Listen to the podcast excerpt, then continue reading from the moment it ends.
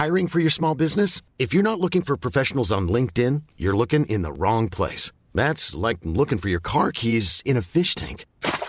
LinkedIn helps you hire professionals you can't find anywhere else, even those who aren't actively searching for a new job but might be open to the perfect role. In a given month, over seventy percent of LinkedIn users don't even visit other leading job sites. So start looking in the right place. With LinkedIn, you can hire professionals like a professional. Post your free job on linkedin dot com slash people today.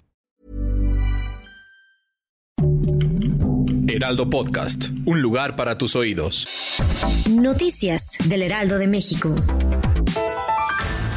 El Congreso del Estado de México aprobó el paquete fiscal dos mil veinticuatro con un monto cercano a los trescientos setenta y ocho mil millones de pesos, cifra que anteriormente habría propuesto la gobernadora Delfina Gómez Álvarez. Al respecto, la gobernadora enfatizó que el diálogo con las distintas fuerzas políticas es esencial en su gobierno para el bienestar y mejora de condiciones de los mexiquenses. En tanto, Duarte Olivares apuntó que con el proyecto se garantizarán las finanzas estatales, el diálogo y trabajo político.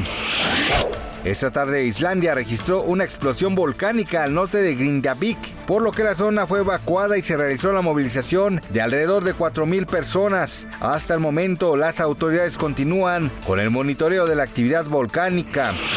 La Secretaría de Gestión Integral de Riesgos y Protección Civil de la Ciudad de México informó que para este martes diecinueve de diciembre se activará la alerta naranja en ocho alcaldías de la capital del país debido a las bajas temperaturas y heladas. Así que si usted vive en la Álvaro Obregón, Coyoacán, Cuajimalpa, Magdalena Contreras, Milpa Alta, Tláhuac, Tlalpan o Xochimilco, tome sus precauciones y abríguese muy bien. Marvel dio a conocer que tomó la decisión de despedir a Jonathan Majors, el famoso villano de Creed tres y Ant-Man. Las autoridades lo declararon culpable bajo el cargo de agresión imprudente y acoso, luego de que en marzo pasado fue detenido tras una disputa doméstica con su exnovia Grace Yavarí. Gracias por escucharnos, les informó José Alberto García. Noticias del Heraldo de México.